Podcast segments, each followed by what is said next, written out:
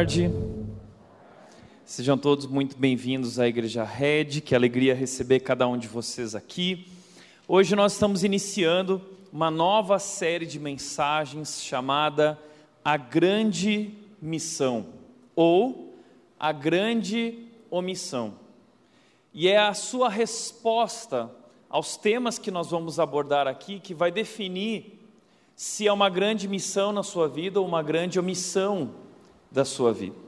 Essa é uma série baseada no livro de Jonas, um livro muito interessante que nós começamos a estudar no dia de hoje, nós vamos continuar estudando nos próximos dois domingos. Eu quero te convidar a acompanhar, lendo também o livro de Jonas na tua casa. É um livro pequeno na Bíblia, de apenas quatro capítulos, mas que traz lições incríveis e profundas e extremamente atuais para a nossa vida.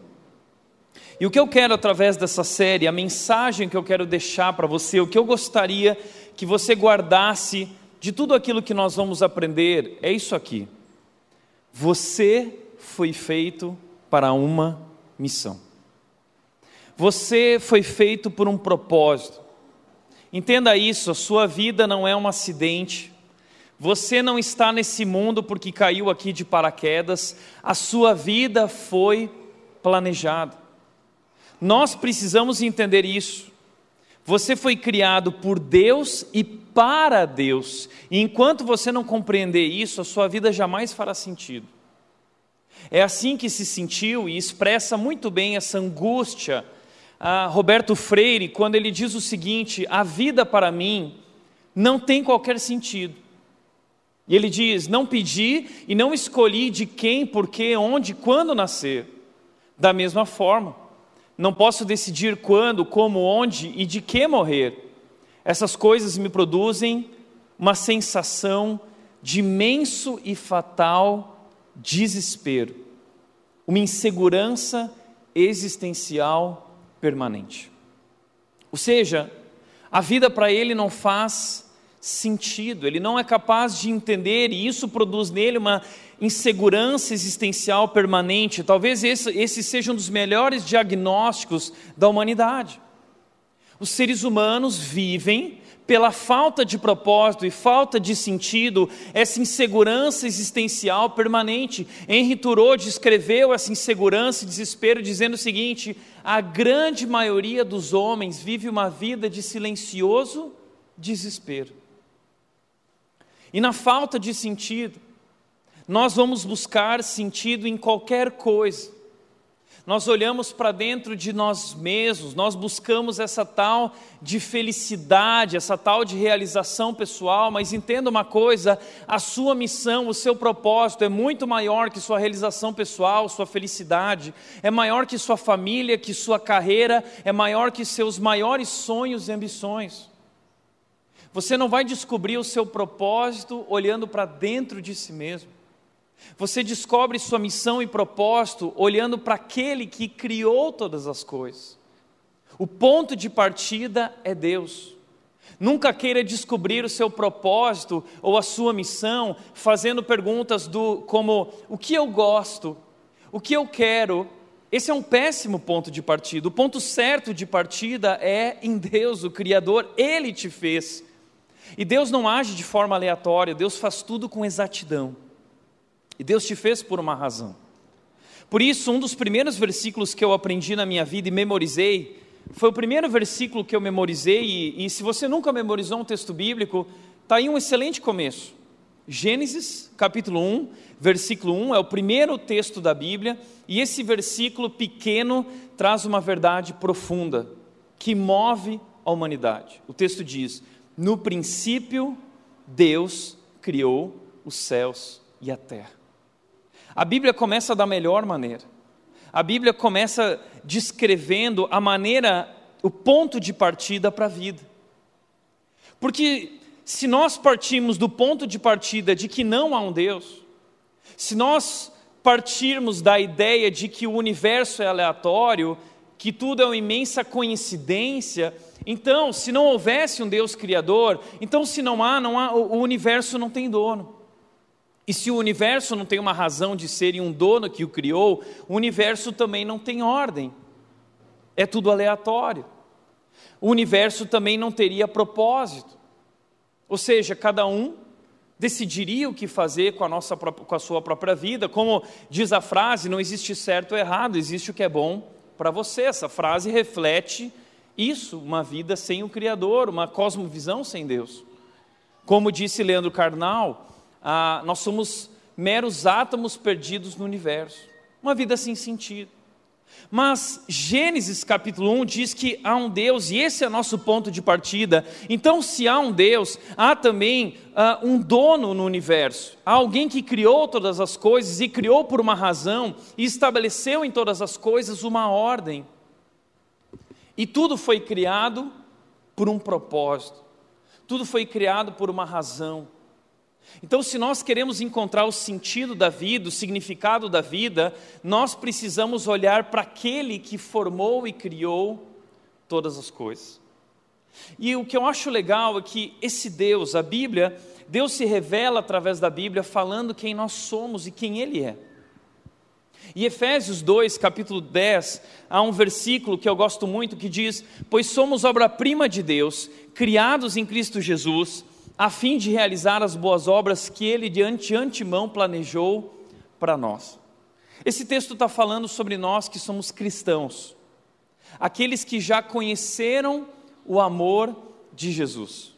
E se você ainda não é, você está convidado a ser. O amor de Deus, ele foi derramado em favor de todos e você pode se render a esse Deus e conhecer Jesus. Porque quando nós conhecemos Jesus, a Bíblia diz que a nossa vida se torna uma nova vida, uma nova criação.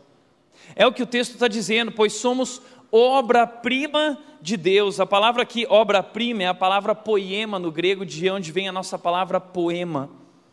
Nós somos esse poema de Deus. Deus, ele fez uma nova criação, porque a antiga criação o desobedeceu e, e sofreu as consequências, a morte. Então Jesus Cristo vem para morrer, para fazer uma nova criação. Nós somos essa nova criação. Nós somos essa história que Deus está escrevendo como um poema ah, para expressar através de nós o seu amor para o mundo. O que Deus fez em nossas vidas tem um propósito. Deus não nos fez somente para que a gente possa, depois dessa vida, viver uma outra vida.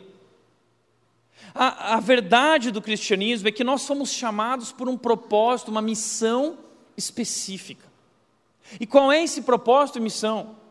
A missão de Jesus Cristo, nós somos criados em Cristo Jesus a fim de, o propósito é a fim de realizar as boas obras que Ele de antemão planejou para nós. Deus planejou para nós uma missão um plano, um propósito para a nossa vida muito antes de nós termos nascido. A sua vida foi escrita muito antes de você vir a esse mundo. Deus tem boas obras, e aqui no original, boas obras é a palavra agatos ergon, que significa trabalho excelente. Deus tem um trabalho excelente, Deus tem uma missão incrível para as nossas vidas. E essa missão não é sobre mim, não é sobre você, não é sobre nossa felicidade, mas é sobre servi-lo, é sobre levar o nome dele ao mundo. E por isso ah, é tão importante nós descobrirmos essa missão, conhecer essa missão, porque quando nós entendemos qual é esse propósito missão, então a vida ganha sentido. Não há nada mais desesperador que viver sem sentido, viver sem propósito. Talvez essa é a razão porque a vida se tornou tão pesarosa, tão difícil, tão dura para você. Essa é a razão porque talvez você tenha tido dificuldades no casamento, ou no trabalho, na carreira, porque você não consegue enxergar o significado, o propósito através de tudo isso. Quanto maior o propósito, maior é nossa alegria e entusiasmo para poder viver tudo isso. Se você não conhecer sua missão, você vai ter dificuldade para estabelecer prioridades. Conhecer a missão nos ajuda a estabelecer prioridades, nos ajuda a simplificar a vida, nos ajuda a tomar decisões, nos ajuda a encontrar o caminho certo. Porque, como disse lá o desenho da Alice no País das Maravilhas, para quem não sabe para onde vai, qualquer caminho serve. Então, quando nós conhecemos a missão e o propósito de Deus para nós, nós somos capazes de compreender qual é o caminho e seguir na direção certa e fazer boas escolhas. Conhecer nossa missão traz motivação e entusiasmo para viver. Pequenas coisas ganham grande significado e nós fazemos pequenas coisas com muito entusiasmo. Por último, conhecer a sua missão prepara você para a eternidade. Porque nós não fomos criados apenas para esta vida. Existe uma vida além dessa vida que Jesus chama de vida eterna. E para nós que estamos em Cristo, essa vida já começou.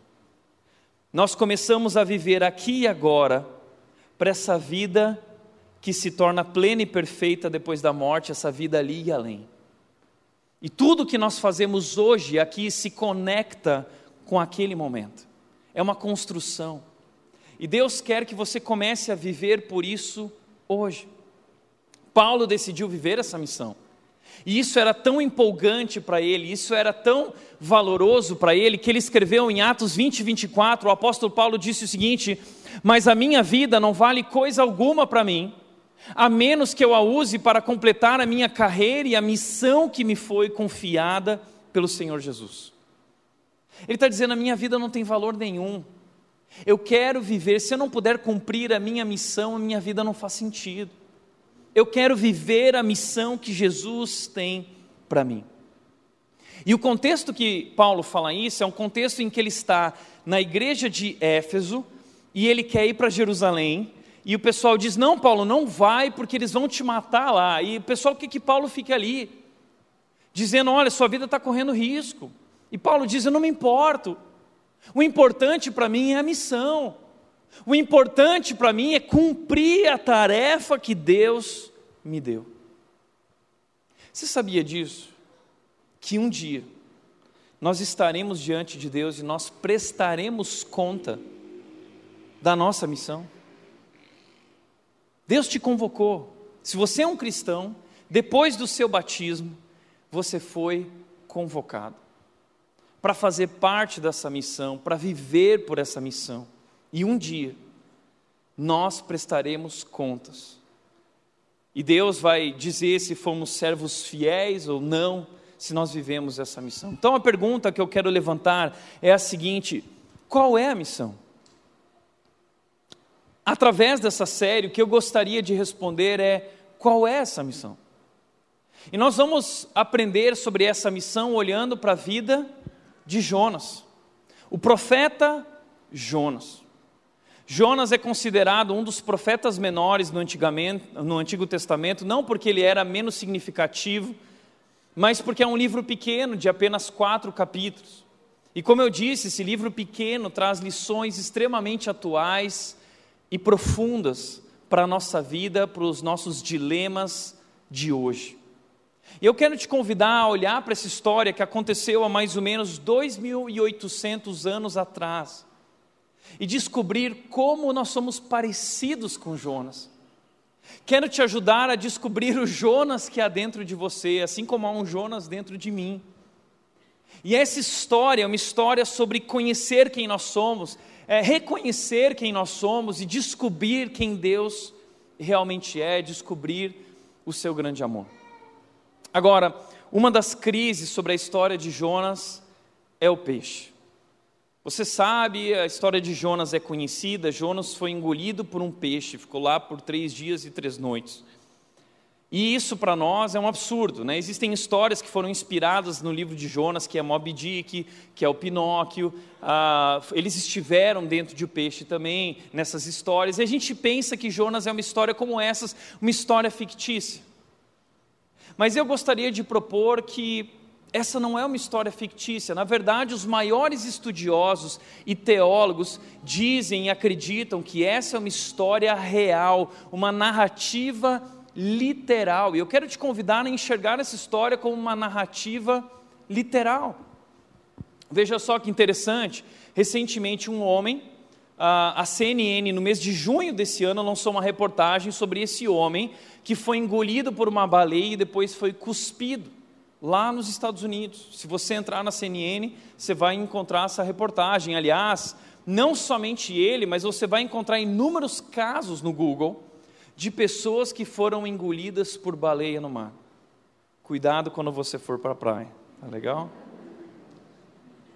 Agora, uma coisa que eu acho interessante das histórias bíblicas é que às vezes a gente tem dificuldade de acreditar. E por que, que a gente tem dificuldade de acreditar num homem que foi engolido por uma baleia, se a Bíblia conta tantas outras histórias sobrenaturais. A Bíblia fala sobre um povo que atravessou o Mar Vermelho. Deus abriu o Mar Vermelho no, em, em duas paredes, uma de cada lado, e eles atravessaram em terra seca. Veja que absurdo.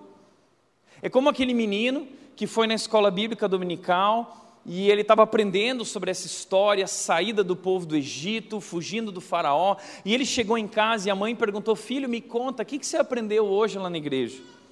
E aí o filho virou para a mãe e disse, olha mãe, hoje eu aprendi que Moisés fugiu com o povo e eles chegaram na frente do mar e não tinha para onde correr. E atrás vinha o exército do faraó, com todos os seus soldados furiosos querendo destruir o povo. E aí a mãe, nossa filho, que legal. E aí o que aconteceu?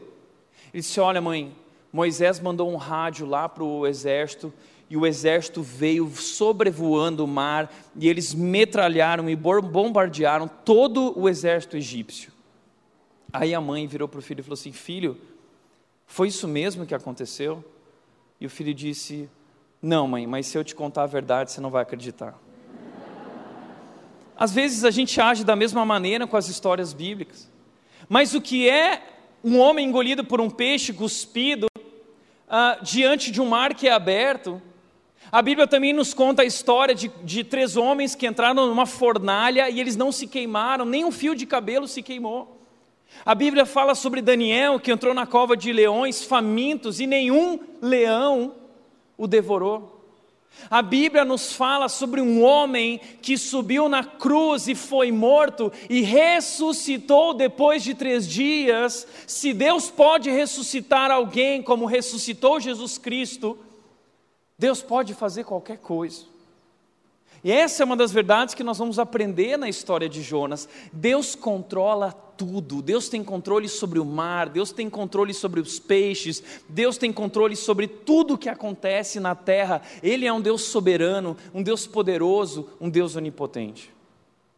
Inclusive, Jesus, em Mateus capítulo 12, versículo 40, descreve Jonas como um personagem real. Ele diz: Assim como Jonas passou três dias e três noites no ventre do grande peixe, o filho do homem ficará três dias e três noites no coração da terra. Ao longo da nossa série, você vai descobrir que a história de Jonas tem muito a ver com a história de Jesus na cruz também. Por isso, eu quero te convidar a olhar para essa história e ler esse texto junto comigo. Nós vamos começar em Jonas, capítulo 1, tá bom? Jonas capítulo 1, nós vamos ler do versículo 1 ao versículo 17, são bastantes versículos, e eu sei que você não fez devocional essa semana, você está muito desleixado nisso, então nós vamos ler agora, compensar a semana inteira, lendo esse texto bíblico juntos, tá bom? O texto diz o seguinte: O Senhor deu esta mensagem a Jonas, filho de Amitai: Apronte-se e vá à grande cidade de Nínive Anuncie meu julgamento contra ela, pois vi como seu povo é perverso. Jonas se aprontou, mas foi na direção contrária, a fim de fugir do Senhor. Desceu ao porto de Jope, onde encontrou o navio que estava de partida para Tarsis. Comprou a passagem, embarcou para Tarsis, a fim de fugir do Senhor. O Senhor, porém, enviou sobre o mar um vento forte, caiu uma tempestade tão violenta que o navio estava prestes a se despedaçar. Com muito medo, os marinheiros clamavam a seus deuses para que os socorressem e lançavam a carga ao mar para deixar o navio mais leve. Então a tripulação tirou sortes para ver qual deles havia ofendido os deuses e causado a terrível tempestade. Quando tiraram as sortes, elas indicaram que Jonas era o culpado. Por que essa terrível tempestade veio sobre nós? perguntaram. Quem é você? Qual é a sua profissão? De onde você vem? Qual é a sua nacionalidade? Jonas respondeu: Sou hebreu e adoro o Senhor, o Deus dos céus, que fez o mar e a terra. Os marinheiros ficaram apavorados quando viram isso, pois Jonas já havia lhes contado que estava fugindo de Deus. Eles perguntaram: por que você fez uma coisa dessas? Visto que a tempestade piorava cada vez mais, perguntaram-lhe: o que devemos fazer com você para que a tempestade se acalme? E Jonas respondeu: joguem-me ao mar, e ele voltará a ficar calmo. Eu sei que essa terrível tempestade é culpa minha. Em vez disso, os marinheiros remaram com ainda mais força para levar a embarcação à terra, mas não conseguiram, pois o mar tempestuoso havia se tornado muito violento. Então clamaram ao Senhor e disseram: Ó oh, Senhor, não nos deixes morrer por causa deste homem, não nos responsabilizes pela morte dele. Ó oh, Senhor, tu sabes os motivos por que enviaste essa tempestade sobre ele. Depois, os marinheiros pegaram Jonas e o lançaram ao mar e no mesmo instante a furiosa tempestade se aquietou. Espantados com o grande poder do Senhor, os marinheiros lhe ofereceram um sacrifício e firmaram o compromisso de servi-lo. O Senhor fez que um grande peixe engolisse Jonas, e Jonas ficou dentro do peixe por três dias e três noites. Esse é o capítulo 1 de Jonas. E eu quero te trazer cinco verdades sobre a nossa missão, a sua missão, a minha missão, através desses 17 versículos. A primeira verdade é que a minha missão ela é revelada pela palavra de Deus. O versículo 1 diz: O Senhor deu essa mensagem a Jonas, filho de Amitai. Jonas é um profeta. Existiam duas figuras no Antigo Testamento, o profeta e o sacerdote. O sacerdote representava o povo diante de Deus, fazia sacrifícios em nome do povo para Deus. O profeta representava Deus diante do povo. Deus falava com o profeta para anunciar uma mensagem para o seu povo. E é isso que Deus está fazendo. Deus traz uma mensagem, Deus fala com Jonas porque Deus tem uma missão para Jonas. Sempre que eu vejo esses momentos, eu acho isso muito interessante. Não é que Deus aparece e fala com alguém. Já viu alguém falando isso? Alguém dizendo assim: Deus falou comigo. E aí a gente fica curioso, a gente fica intrigado. Puxa, Deus nunca falou comigo, né? E a gente fica assim pensando, eu também gostaria que um dia Deus aparecesse para mim e falasse comigo. A gente fica imaginando algo tipo, tipo Cid Moreira, né? Tiago, né? Jonas, Jabulani, né? A gente fica imaginando o Cid Moreira falando e a gente gostaria que Deus falasse com a gente da mesma maneira. A questão é que Deus fala conosco da mesma maneira. Deus fala conosco através da Sua palavra. Qual é a diferença do tempo de Jonas para o tempo de hoje? A diferença no tempo de Jonas é que a Bíblia não havia sido escrita. A Bíblia estava nesse processo de ser escrita, e Deus usou esses homens, Deus usou suas vidas, Deus usou suas histórias e falou com eles para transmitir essa verdade atemporal e ela chegar até nós. E hoje nós temos então a Bíblia completa, sua história continua sendo vivida, mas a Bíblia está completa, Antigo Testamento e Novo Testamento, revelando quem Deus é, o Deus Criador se revelando a nós, revelando quem Ele é, quem nós somos, qual a missão e o propósito que Ele tem para as nossas vidas.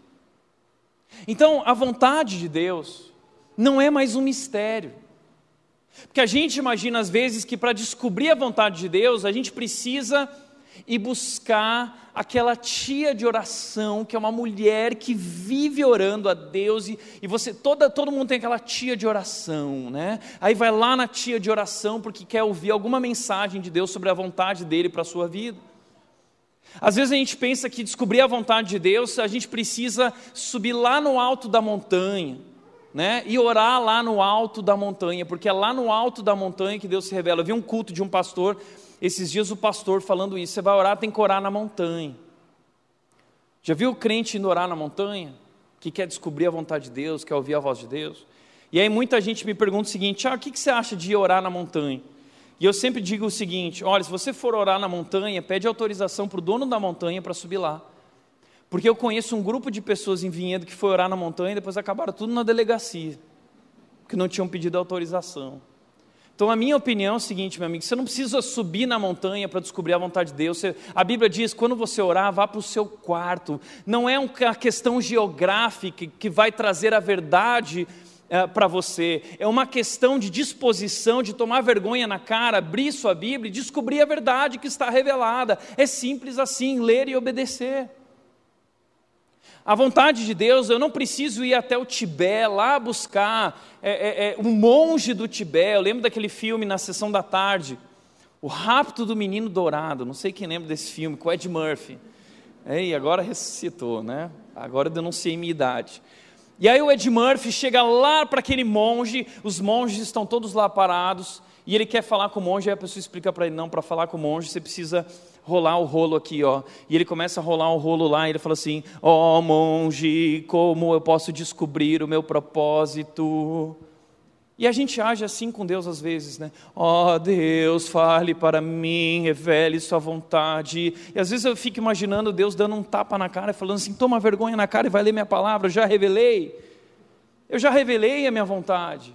Está escrito, tudo que você precisa conhecer sobre mim foi revelado. 2 Timóteo 3,16 diz: Toda a Escritura, a Bíblia, a palavra de Deus é inspirada por mim, eu inspirei, é a minha revelação, é Deus se revelando, esse Deus Criador que criou os céus e a terra, ele se revelou.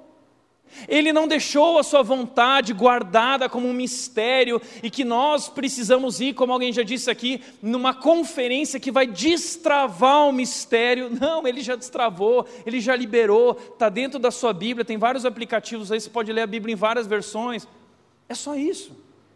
É tudo isso. A Bíblia é inspirada por Deus e ela é útil para nos ensinar o que é verdadeiro. A gente vive num mundo de muitas verdades. Hoje gente, o pessoal fala que a gente vive no mundo da pós, né, no mundo que não existe mais verdades absolutas, né? Mas a Bíblia mostra para nós que há uma verdade absoluta.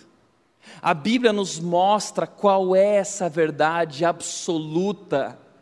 Então o mundo tem muitos achismos, o mundo tem muitas opiniões, mas nós temos um livro que nos revela a vontade de Deus, o plano de Deus, o propósito de Deus específico para toda a vida humana.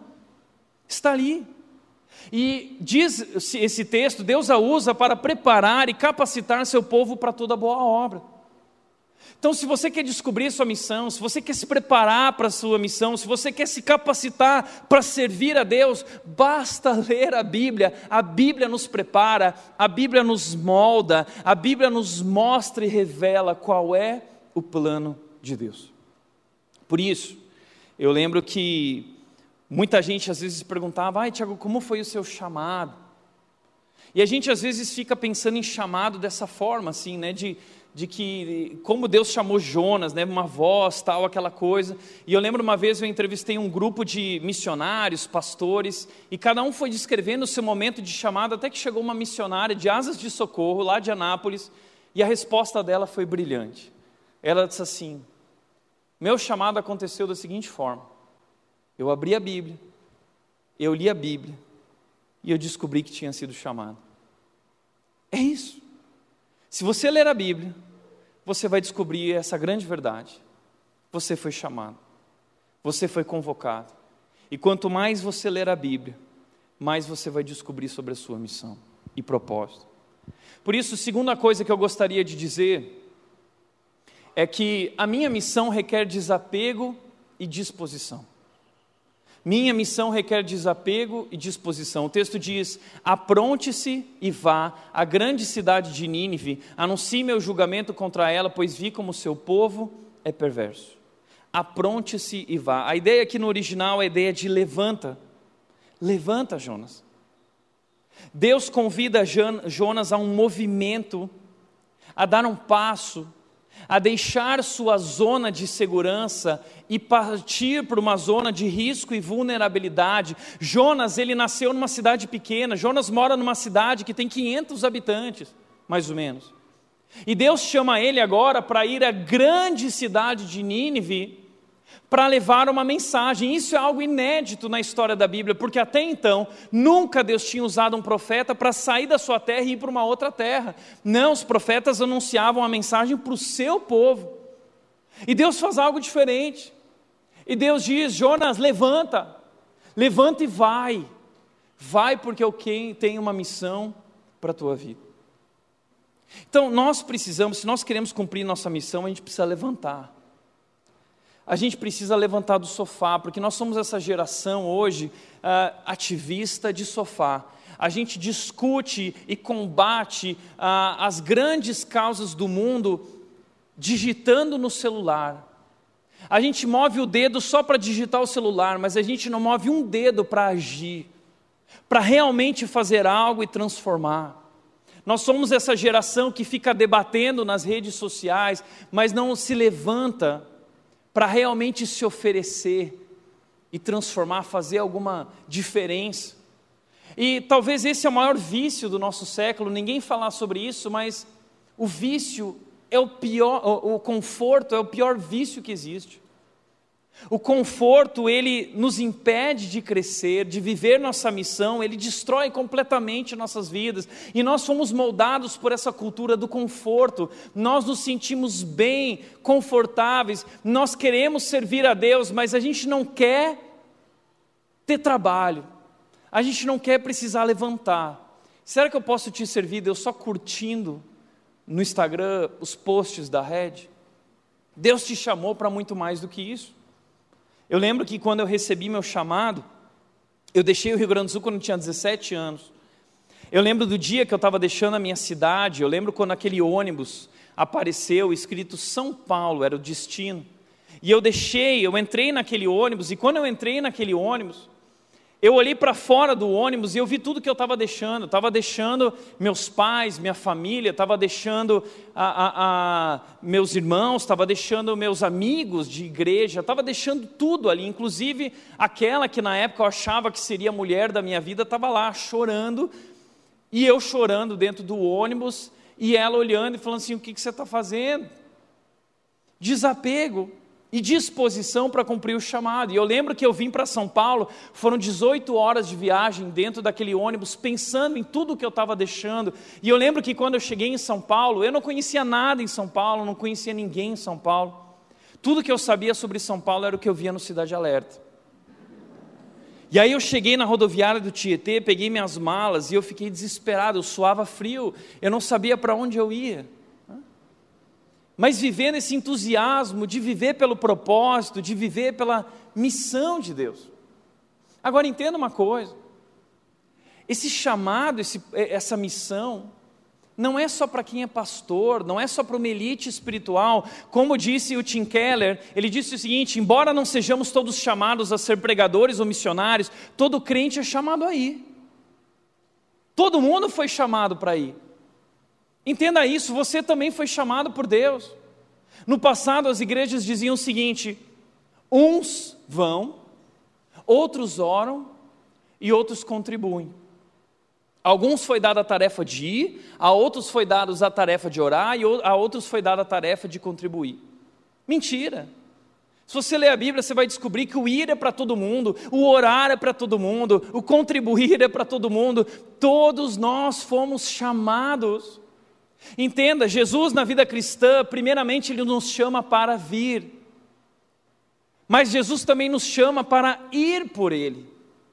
Então, em Mateus 11, 28, Jesus diz: Venham a mim.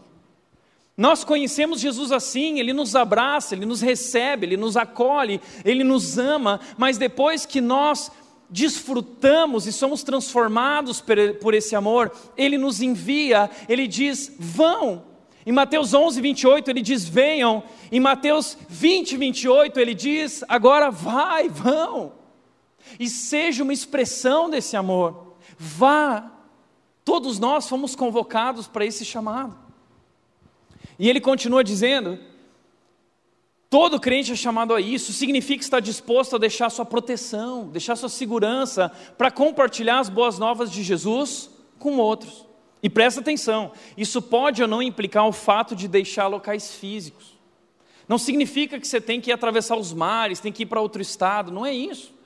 Deus está te chamando para ir ao encontro do outro, mas sempre significa risco e vulnerabilidade. E ele continua dizendo: missão não é apenas para uma elite espiritual, ou para os que estão descansados, ou para as pessoas que têm o dom da palavra, ou personalidades extrovertidas. Missão, missão é para toda pessoa que pertence a Cristo.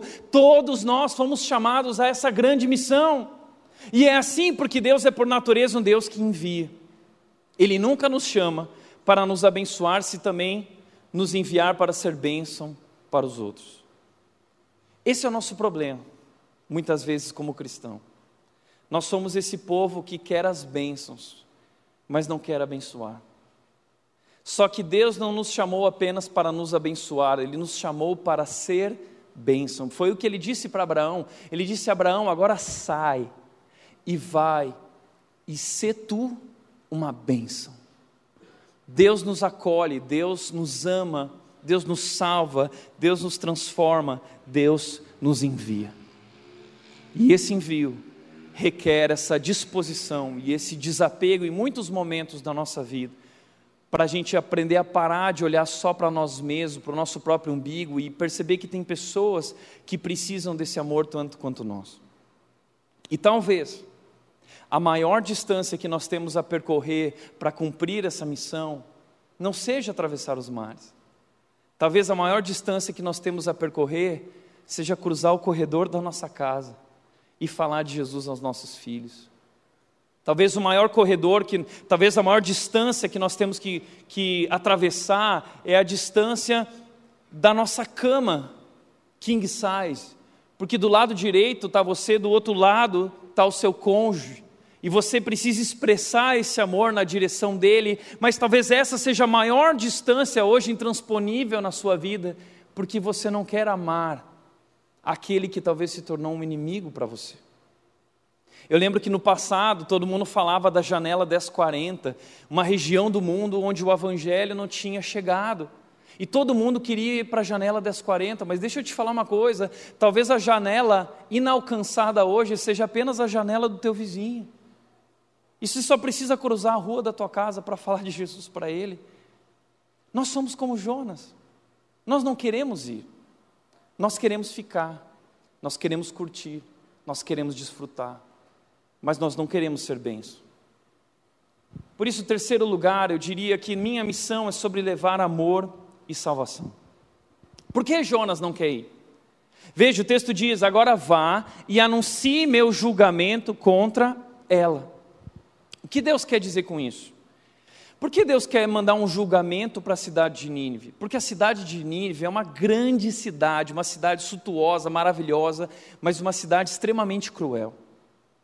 E a mensagem é uma mensagem de julgamento, porque Deus não quer destruir esse povo.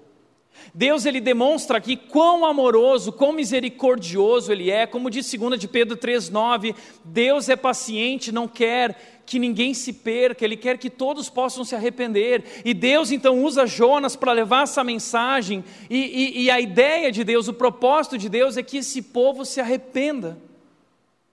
E esse é o problema de Jonas. Jonas não quer compartilhar a mensagem do amor de Deus com essas pessoas porque ele acha que essas pessoas não são dignas. Veja o que o texto diz. Esse povo era perverso. Gente, esse povo era extremamente perverso. Os ninivitas eram os maiores inimigos do povo de Jonas, maior inimigo do povo de Israel. O, o povo assírio era um povo que, onde eles chegavam, eles passavam por cima de tudo, eles acabavam com tudo, eles matavam as pessoas, eles matavam crianças, eles estupravam mulheres, eles esfolavam as pessoas vivas, eles decepavam a mão das pessoas, eles faziam montanhas de corpos, eles colocavam os crânios das pessoas em seus objetos nas suas casas como decoração. Eles deixavam corpos no caminho até Nínive, eles deixavam esses corpos expostos para que você não se aproximasse, para que você temesse quem eles eram. E é muito provável que a família de Jonas tenha sido atingida pela crueldade, pela violência dos ninivitas.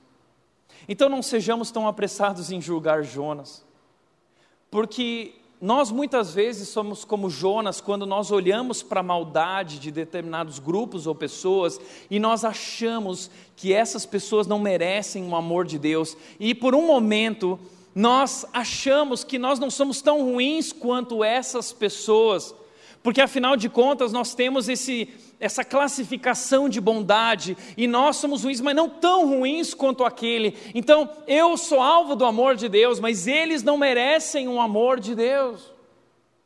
Jonas é alguém que se acha.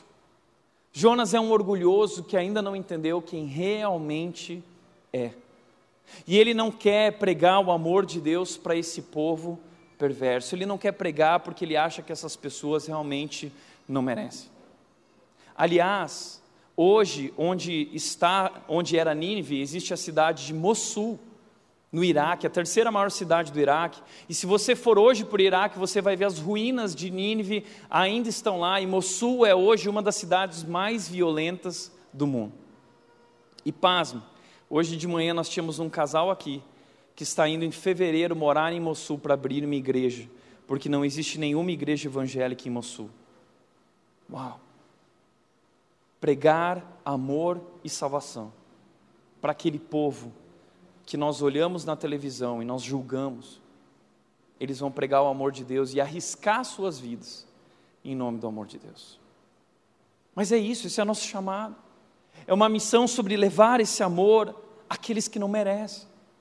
Nós somos chamados a amar o que não pode ser amado, nós somos chamados a perdoar o imperdoável. O nosso Deus é um Deus assim, ele ama o que não pode ser amado, ele perdoa o que não, o que é imperdoável. Ele é um Deus que diz: "Orem por aqueles que os perseguem, abençoem aqueles que causam mal a vocês, ofereçam a outra face". Jonas não conhece esse Deus. Jonas acha que o Deus dele é aquele Deus que passa por cima de tudo e de todos, e quem não se enquadrar está fora, não é? Deus acima de tudo, e quem não se enquadrar, pula fora, cai fora. Esse é o problema. Aliás, Jonas é um Jerobomínio, que o rei de Israel era Jeroboão, e Jonas é um nacionalista, ele é um patriota, eu não vou pregar o amor de Deus para aquelas pessoas que pensam diferente de mim, que agem diferente de mim, elas não merecem um amor de Deus. Jonas não quer fazer isso jamais. E é por isso que nós chegamos no nosso quarto ponto. Minha missão pode ser assustadora no início. Jonas se aprontou. Jonas cumpriu a ordem, ele se levantou. Mas ele fez isso e foi na direção contrária, a fim de fugir do Senhor. Ele fugiu. E deixa eu te mostrar isso no mapa para você entender como essa história até parece de certa forma cômica. Porque Jonas foi chamado, essa aqui é o mapa do Egito e da região da Palestina, e aqui nós temos a região de Israel, e Jonas foi chamado para ir para Nínive, cerca de 800 quilômetros a oeste, um pouco acima. Mas Jonas, ele vai na direção contrária. Ele vai para Tarsis. Ele anda 3.500 quilômetros, mais ou menos, para ir para essa região do sudeste da Espanha, que era uma região litorânea, era considerado um paraíso, era um encanto, um lugar de muitas riquezas. Mercadantes iam com seus navios lá para buscar ouro e utensílios e animais exóticos. A Bíblia fala que Salomão enviava seus navios para Tarsis e voltava com uma série de ouro e animais exóticos para os seus palácios. Então todo mundo ouvia falar de Tarsis. Tarsis era Cancún da época de Jonas. Eu não quero servir a Deus em Nínive, não. Eu quero ir curtir minha vida. Eu quero ser feliz. Deus, eu quero ser feliz, Deus. Você está atrapalhando a minha felicidade, Deus. Que plano é esse? Que plano é esse? Não é assim que a gente se sente às vezes com Deus? Parece que o plano de Deus não é tão bom quanto o nosso plano. E quando o plano de Deus entra em choque, entra em conflito com o meu plano e a minha vontade, eu sou capaz de romper com Deus porque Deus não é um Deus que me faz feliz. A gente começa a duvidar da bondade de Deus. E aí a gente começa a questionar a Deus, como ah, às vezes as pessoas falam, por exemplo, deixa eu dar um exemplo, Jeremias 29, 11, sabe esse texto? A gente sempre fala, quando alguém está sofrendo, a gente vai lá fala assim, porque eu é que sei os planos que tenho para vocês, planos de fazê-los crescer de bem e não de mal, para lhes dar o futuro pelo qual anseiam. Eu é que sei os planos que tem para vocês. Todo pastor fala isso. Agora, o que ninguém fala é em qual ocasião Deus disse isso. Sabe em que ocasião Deus disse isso? quando Deus estava revelando que ia mandar o povo dele para a Babilônia. Deus está falando assim: eu vou mandar vocês, vocês vão se tornar escravos, vocês vão se viver no exílio lá na Babilônia, vocês vão perder casa, vão perder tudo que vocês têm, vocês vão lá servir eles como escravos. É isso que Deus está falando. E aí Deus diz: Eu é que sei os planos que tenho para vocês planos de bem. E nós começamos a questionar muitas vezes a Deus, porque para nós passar pelo exílio, passar pelo sofrimento, passar pela tempestade não faz sentido. Mas o que nós não entendemos é que Deus usa tudo isso para nos despertar, para nos fazer voltar para Ele, para revelar quem nós somos, porque nós somos cegos, nós não enxergamos quem nós somos, e assim é na vida de Jonas. Deus vai permitir tempestades na vida de Jonas para que ele possa acordar do seu sono profundo para que ele possa descobrir, encontrar consigo mesmo quem ele realmente é, e então ele poder, de uma vez por todas, compreender quem é o Deus dele, que até hoje ele não entendeu, ele vive por um Deus que ele idealizou, mas que não é o verdadeiro Deus. Por isso, como disse Tim Keller, uma das principais razões que nos leva a confiar tão pouco em Deus é porque confiamos demais em nossa própria sabedoria. Acreditamos saber bem melhor que o próprio Deus como a nossa vida deve caminhar e o que nos fará felizes. Eu sei melhor que Deus. Então nós vivemos esse dilema de Jonas. Jonas foi chamado, nós fomos chamados para ir para Nínive. Nós não pensamos no nosso conforto. A gente pensa primeiro em obedecer a Deus e fazer a vontade dele. Mas a verdade é que nós somos como Jonas porque nós queremos uma vida cristã em Tarsis. Então, o dilema que nós vivemos é o dilema da minha vontade, os meus planos, versus a vontade de Deus. Esse é o grande conflito que todos nós estamos vivendo, e talvez você está vivendo esse conflito hoje. Deus está te chamando, Deus te pediu para fazer algo e você não quer fazer. Deus te pediu alguma coisa que você não fez? Você está fugindo de algo? Está fugindo dos problemas? Está fugindo do teu casamento? Está fugindo de questões que você precisa enfrentar finalmente? Do que você está fugindo? E por que você está fugindo? A pergunta que eu quero deixar aqui para você é: o que é a sua Nínive? Ou quem é a sua Nínive?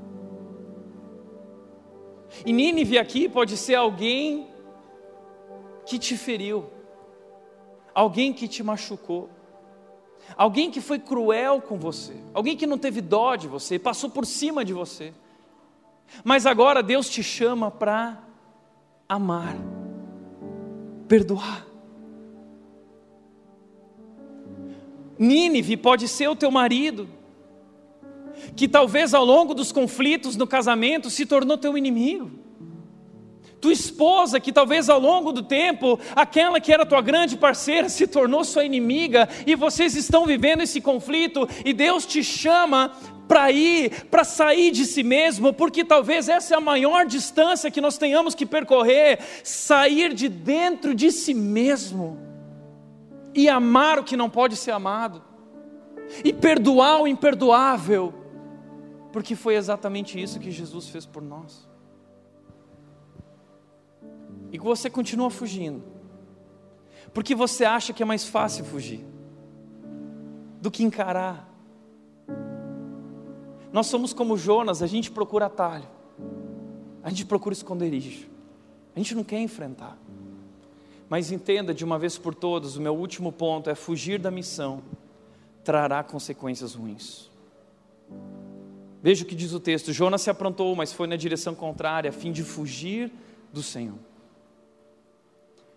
Quais são as consequências? Primeira consequência: a desobediência nos leva ao fundo do poço.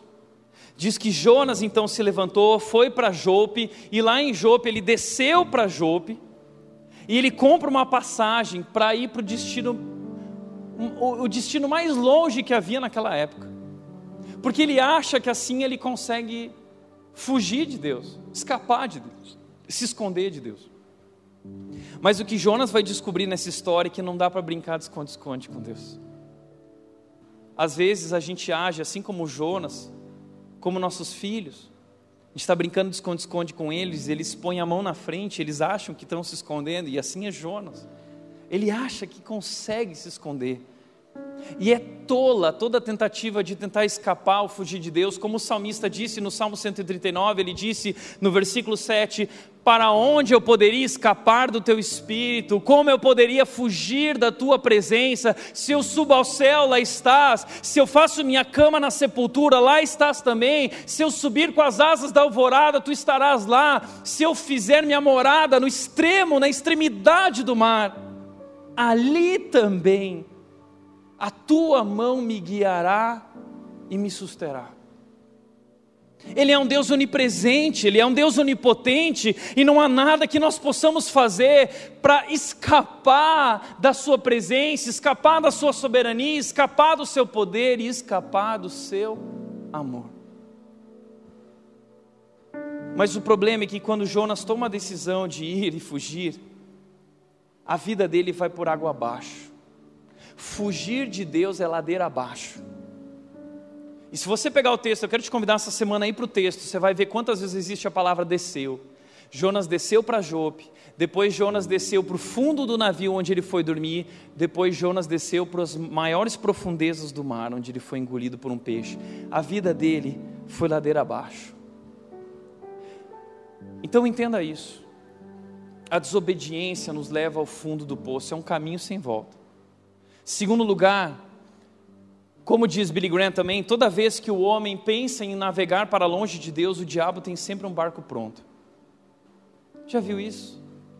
É tão fácil fugir de Deus aparentemente, porque sempre que a gente quer fazer algo que a gente não devia fazer, parece que tudo corrobora, tudo ajuda, tudo colabora. Está fugindo do teu casamento e surge lá uma oportunidade. O diabo sempre tem um barco pronto para te levar te fazer navegar para longe de Deus. Segunda, desobediência causa tempestades. O Senhor, porém, enviou sobre o mar um vento forte, caiu uma tempestade tão violenta que o navio estava prestes a se despedaçar. Tempestade fustigando o navio. Os marinheiros começaram a tirar as cargas para tentar deixar o navio mais leve, mas nada dava conta, eles estavam desesperados. Entenda isso. Toda desobediência tem uma tempestade vinculada a si.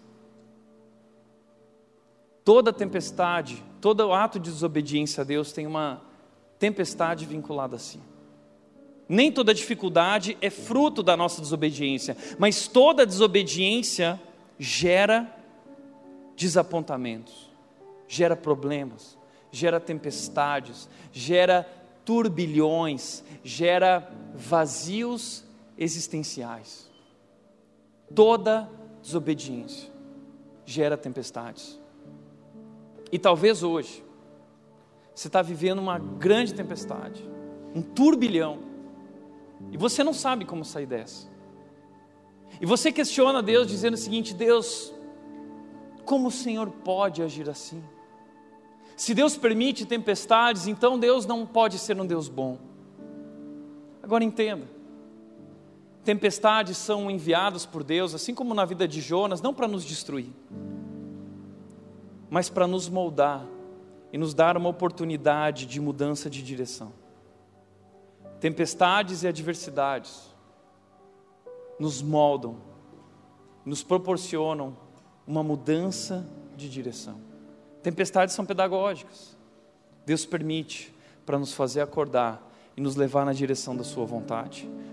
Por isso, também, como disse Derek Jenner, o pecado gera tensões na estrutura da vida que só podem terminar em colapso. Se você fez escolhas que vão na direção contrária da vontade de Deus, saiba qual é o resultado final: é colapso. Não há vida, verdadeira vida abundante, senão dentro da vontade de Deus. E por último, a desobediência afeta outras pessoas. Jonas capítulo 1, versículo 5 diz: Com muito medo, os marinheiros clamavam a seus deuses para que os socorressem e lançavam a carga ao mar para deixar o navio mais leve. Então, a desobediência de Jonas não afetou somente a vida dele, afetou as pessoas ao seu redor. E entenda isso: a nossa desobediência ao plano de Deus, à vontade de Deus, não destrói só a nossa vida, mas destrói a vida da nossa família, destrói a vida dos teus filhos, destrói a vida daquelas pessoas que vivem ao nosso redor e elas pagam o preço por conta da nossa missão. E talvez hoje tem muitas esposas aqui sofrendo por maridos que estão fugindo de Deus. E talvez hoje tem muitos maridos aqui que foram feridos por esposas que estão fugindo de Deus.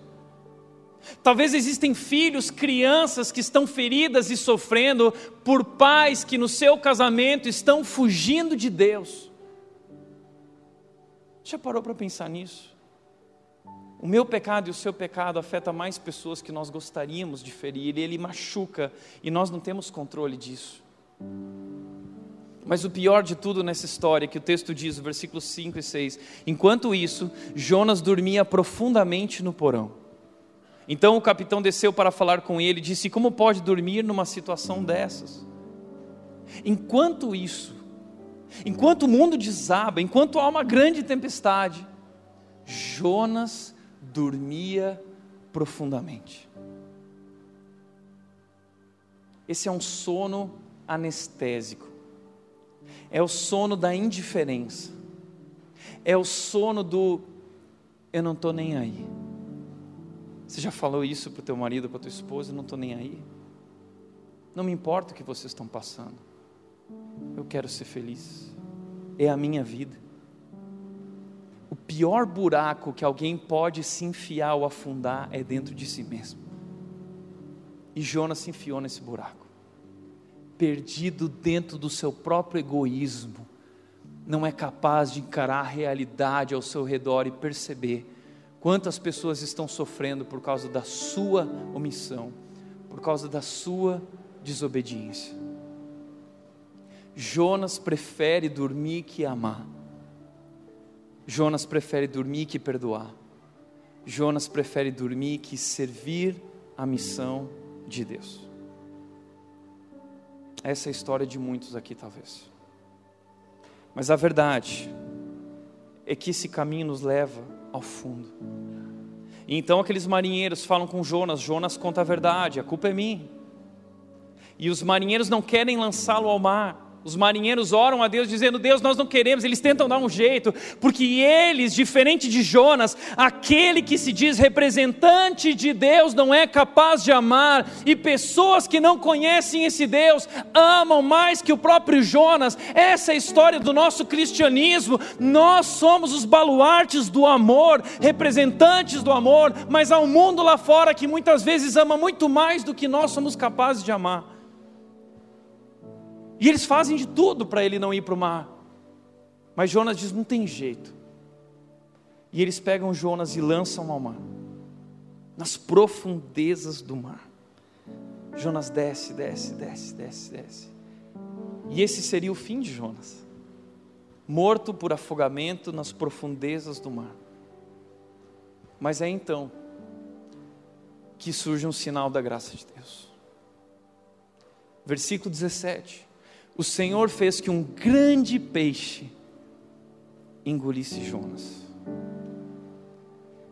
E Jonas ficou dentro do peixe por três dias e três noites. Esse grande peixe é o sinal da graça de Deus, que resgata pecadores, egoístas, desobedientes e os convida para uma transformação. E é dentro desse peixe que Jonas vai ter um encontro verdadeiro com Deus, que vai transformar a sua vida e seu coração. Mas essas são cenas do próximo capítulo, no domingo que vem. Eu quero te convidar para voltar aqui e conhecer essa história. Por isso, para refletir e praticar, em primeiro lugar, há algo que Deus lhe disse para fazer que você não está disposto a fazer? Segundo, o caminho da desobediência é um caminho de desapontamentos, é um caminho de alagamentos da alma, é um caminho de insegurança existencial, é um caminho de desespero. Mas a boa notícia é que não há lugar tão profundo que o amor de Deus não possa alcançar. Não há um lugar tão distante que Deus não possa te resgatar. E talvez você fugiu de Deus. E você precisa aprender o que o salmista aprendeu. Eu não posso fugir da tua presença. Aonde eu for, lá o Senhor estará. E lá o Senhor se revela a nós com seu amor e sua graça transformadora. Amém? Feche teus olhos.